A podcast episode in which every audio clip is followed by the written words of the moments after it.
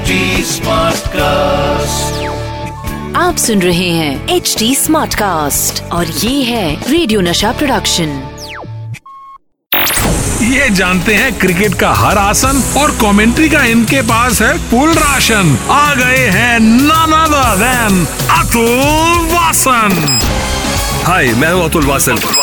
Nasha commentary box Nasha commentary box hello नमस्कार। मैं हूँ तुलवासन और चल रहा है नशा मास्टर स्ट्रोक क्योंकि अब स्टूडियो स्टूडियो ना रह के बन गया है कमेंट्री बॉक्स भाई और बहनों जैसे कि आपको पता है कि मेरी दुकान नहीं है और भगवान का नाम लिए बिना तो मैं स्टार्ट करूँगा नहीं। तो आज के गॉड्स ऑफ़ क्रिकेट में एक ऐसे प्लेयर की बात करने वाला हूँ जिसने वेस्ट इंडीज क्रिकेट को पलट कर रख दिया।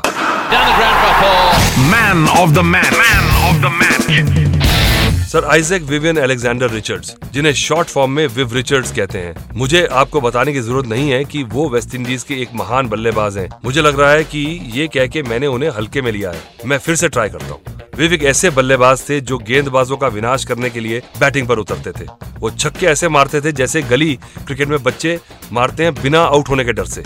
विव ने टेस्ट डेब्यू 22 नवंबर 1974 में इंडिया के खिलाफ किया था और ओडीआई में 8 अगस्त 1975 में श्रीलंका के खिलाफ। विव ने 121 टेस्ट मैचेस खेले जिसमें उन्होंने 8,540 रन बनाए 50 से ऊपर की औसत से। इनका सर्वाधिक स्कोर रहा दो सौ इक्यानवे रन का टेस्ट मैचेस में। और एक सौ सत्तासी ओडीआई मैचेस खेले जिसमें उन्होंने सैतालीस की औसत से बनाए 6,721 रन और सर्वाधिक स्कोर बनाया एक का ओल्ड ट्रैफर्ड के मैदान में इंग्लैंड के खिलाफ। और क्या लाजवाब पारी थी। आज तक मुझे याद है वो मैंने मैच वहाँ बैठ के देखा था। विव की खास बात ये थी कि वो एक बहुत अच्छे बैट्समैन तो थे ही, लेकिन साथ ही साथ वो फील्डिंग के भी जादूगर थे। वर्ल्ड कप उन्नीस सौ पचहत्तर फाइनल में इन्हें मौका मिला था खेलने का, भले ही उस दिन उनका बल्ला नहीं चला था, आठवें नंबर में बल्लेबाजी की थी और सिर्फ़ पाँच ही रन बनाए थे, पर जिस तरह की फील्डिंग विव ने उस मैच में की, वो आज तक लोगों को याद है। Again, they're in trouble, and again he's run out. Oh dear, what a calamity for Australia! And it's this man Richards again. तीन रन आउट करने में वो सफल रहे थे और पूरा मैच का उन्होंने माहौल बदल दिया था विव के रिकॉर्ड्स और परफॉर्मेंस की बात करेंगे तो पूरा शो निकल जाएगा लेकिन आपको आगे विव के एक ऐसे रिकॉर्ड के बारे में बताऊँगा जो उन्होंने सारे क्रिकेटर से पहले बनाया था रियर व्यू मेरा रियर व्यू मेरा विव रिचर्ड्स को अपने खेल की वजह से 31 बार मैन ऑफ़ द मैच से नवाजा गया। और हमें यह भी पता है कि उन्हें वेस्ट इंडीज का भगवान भी कहा जाता है। इन्होंने न जाने कितने रिकॉर्ड्स बनाए हैं और ना जाने कितने के रिकॉर्ड्स तोड़े हैं। पर एक ऐसा रिकॉर्ड जो इन्होंने सारे प्लेयर से पहले बनाया था और वो दिन था 18 मार्च उन्नीस सौ सतासी का। वेस्ट इंडीज और न्यूजीलैंड के बीच में मैच था। न्यूजीलैंड ने टॉस जीता और पहले फील्डिंग करने का फैसला किया। वेस्ट इंडीज की टीम बैटिंग करने उतरी तो बहुत ही बुरे तरीके से खेल रही थी। उन्होंने 50 रन बनाए थे और तीन विकेट उनके गिर चुके थे। और तब चौथे नंबर पे आए विव रिचर्ड्स, जिन्होंने वेस्ट इंडीज की पारी संभाली और 113 बॉलों में 119 रन बनाए और टारगेट दिया 238 रन का। विव रिचर्ड्स जो टीम के कप्तान भी थे, उन्होंने फैसला किया कि वो गेंदबाजी भी करेंगे। वो अपने चालाक ऑफ़ स्पिन के लिए जाने जाते थे और बीच बीच में कई बार मदद करते थे टीम की। पर उस दिन सबसे पहले न्यूजीलैंड के ओपनर जॉन राइट का विकेट उन्होंने लिया और उसके बाद जो वो फॉर्म में आए तो उन्होंने बैक टू बैक न्यूजीलैंड की कमर ही तोड़ दी। उन्होंने पूरे मैच में लिए पाँच विकेट और जिसमें John Wright, Jeff Crowe, Deepak Patel और जर्मी कोनी जैसे खिलाड़ी और रिचर्ड हैडली का भी विकेट शामिल था। उन्होंने 10 ओवर में इकतालीस रन देके लिए पाँच विकेट और इसी के साथ वो पहले प्लेयर भी बन गए, जिन्होंने ओडीआई क्रिकेट में सौ भी मारा और पाँच विकेट भी लिए। तो इसे कहते हैं ज़बरदस्त हरफन बोला खिलाड़ी। चलिए आगे आपको कॉट बिहाइंड में विव रिचर्ड्स की एक कॉन्ट्रोवर्सी के बारे में बताऊँगा। कॉट बिहाइंड क्रिकेट की दुनिया में छोटे से छोटा क्रिकेटर किसी न किसी कंट्रोवर्सी में फंसी जाता है। तो क्रिकेट के लेजेंड्स के लिए तो ये सारी चीज़ें बहुत ही ज़्यादा नॉर्मल है। विव रिचर्ड्स को हम एक अच्छे बैट्समैन और बॉलर के रूप में तो जानते ही है, लेकिन विव रिचर्ड्स जितने अच्छे बैट्समैन और बॉलर थे, उतने अच्छे कप्तान भी थे। इन्होंने वेस्ट इंडीज की 1984 से लेकर 1991 तक कप्तानी की। और ये उनका रिकॉर्ड है कि वो टेस्ट में एक भी सीरीज़ नहीं हारे हैं। और ये रिकॉर्ड किसी भी कप्तान ने आज तक नहीं तोड़ा है। अपनी कप्तानी के दौरान ही वो एक कंट्रोवर्सी में फंस गए थे। 1990 के बारबडोस टेस्ट के दौरान जब उन्होंने इंग्लैंड के बैट्समैन रॉब बेली को आउट कर दिया था, जबकि रॉब नॉट आउट थे। Richards he's got him caught behind down the leg side. Huge appeal, and Bev Richards has outgiven him. I tell you what, the umpire wasn't going to give that.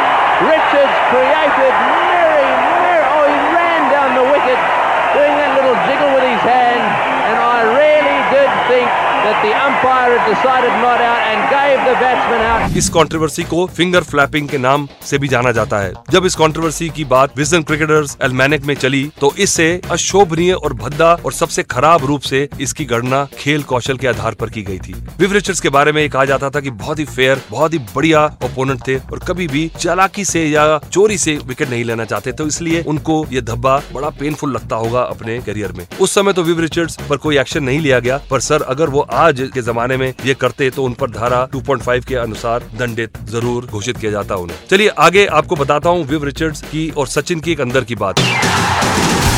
अंदर की बात। अंदर की बात। Viv Richards को खेलते हुए बहुत से लोगों ने देखा है। बहुत से प्लेयर्स ने उनकी बैटिंग स्टाइल और एग्रेशन से कुछ सीखा है। बहुत कुछ प्लेयर्स ऐसे हैं जिन्होंने विव को भगवान की तरह पूजा है और उनमें से एक है legendary Indian batsman Sachin Tendulkar पर क्या आपको पता है कि सचिन का 2007 में एक ऐसा टाइम आ गया था जहाँ पर उन्होंने ये सोच लिया था कि वो अब क्रिकेट को अलविदा कह देंगे। पर उस समय उनके भगवान विव ने उन्हें रोक लिया। हुआ ऐसा था कि 2006 से 2007 तक सचिन वैसे नहीं खेल पा रहे थे जैसे वो खेलते थे। उनका परफॉर्मेंस दिन पर दिन खराब होता चला जा रहा था और 2007 के वर्ल्ड कप में भी उनका बल्ला नहीं चल पाया था और उसके बाद उन्होंने मूड बना लिया था कि उनके क्रिकेट को अलविदा करने का समय आ गया है। सचिन ने एक इंटरव्यू के टाइम बताया कि उनके भाई ने उन्हें कहा था कि 2011 में सोचो तुम्हारे हाथ में वर्ल्ड कप है और तुम सही में क्रिकेट छोड़ना चाहते हो। और उसी समय विफ का फ़ोन आया और उन्होंने सचिन से कहा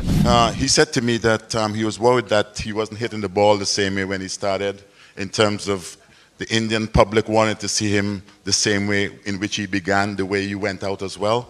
And I said to him, Sachin, no need for you to worry. Everything that you would have achieved now, in my book, you are the greatest ever in that sense. बस ये बात सुनते ही Sachin boost up हो गए और उसके बाद की जर्नी तो आपको पता ही है चलिए आगे आपको बताऊँगा विव रिचर्ड्स के उन्नीस सौ तिरासी का किस्सा जब वो इंडिया के विरुद्ध मैच खेल रहे थे उस समय इंडियन टीम की क्या स्ट्रेटेजी थी उनको आउट करने के लिए Dressing Room Tales. Dressing Room Tales. 125 साल के क्रिकेट के इतिहास में अगर विव को आंका जाता है किसी के साथ तो वो आंका जाता है ब्रैडमैन और सचिन के साथ। रिचर्ड जब भी बैटिंग करने आते थे तो पूरी दादागिरी से बैटिंग करते थे। उन्होंने कभी हेलमेट पहनना ज़रूरी नहीं समझा, और जब वो क्रीज पर आते थे तो आराम से आते थे। उनके स्टाइल को देखकर दर्शक बहुत खुश होते थे, और तालियाँ रुकने का नाम नहीं लेती थी। अजीब सा स्वैगर था उनका, टोपी घुमाते हुए चुविंगम खाते हुए, ऐसे आते थे जैसे चहलकदमी करने जा रहे हैं पार्क में। ऐसे ही हुआ था उन्नीस में, जब विव रिचर्ड्स फाइनल खेलने उतरे तो। आपको तो पता ही है उन्नीस में विव को आउट करना कितना इंपॉर्टेंट था, पर क्या आपको ये पता है कि उससे पहले स्टेडियम में बॉलर मदन लाल और कप्तान कपिल देव के दिमाग में क्या चल रहा था? इसका खुलासा कपिल देव ने करा था एक इंटरव्यू में। ऐसा हुआ था की विव रिचर्ड वेस्ट इंडीज की पारी को संभाले हुए थे को बहुत अच्छे से बढ़ा रहे थे आगे। दिक्कत ये थी कि इंडिया का स्कोर बहुत ही कम था, और अगर विव रिचर्ड्स की विकेट टिक जाती तो ये मैच बिल्कुल पलट जाता और मैच बिल्कुल चला जाता। पर हुआ ये कि कपिल देव बॉलिंग में कुछ परिवर्तन करना चाह रहे थे। मदन लाल ने पिछले दो ओवर में दो चौके खाए थे, और कपिल देव उन्हें हटाना चाह रहे थे। पर मदन लाल ने जिद की और कपिल को बोला कि मुझे एक ओवर और दे दो, मैंने विव रिचर्ड्स को पहले भी आउट कर रखा है और मेरे पास एक प्लान है।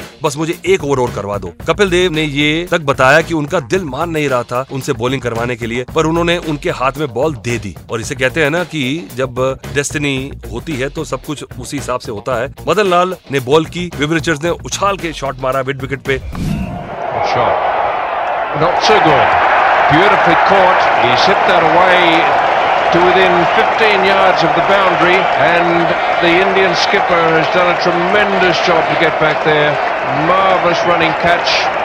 And Richards has gone for 33. कितनी बार मैं जब भी वो रिकॉर्डिंग देखता हूँ टीवी देखता हूँ, तब भी मेरा दिल डरता है कि कहीं कपिल वो बॉल छोड़ ना दे। मुझे लगता नहीं कि कोई भी खिलाड़ी अगर वहाँ रहता कपिल के अलावा तो वो कैच पकड़ पाता। पर वो कैच पकड़ी गई और विव रिचर्ड्स को तैतीस रन पर पवेलियन वापस जाना पड़ा। और इससे आगे की कहानी तो आप जानते ही है। चलिए आपसे मिलूँगा मैं एक और नशा मास्टर स्ट्रोक में और लेकर आऊँगा क्रिकेट दुनिया की और भी बातें। आप सुन रहे हैं एच डी स्मार्ट कास्ट और ये था रेडियो नशा प्रोडक्शन। H smart cast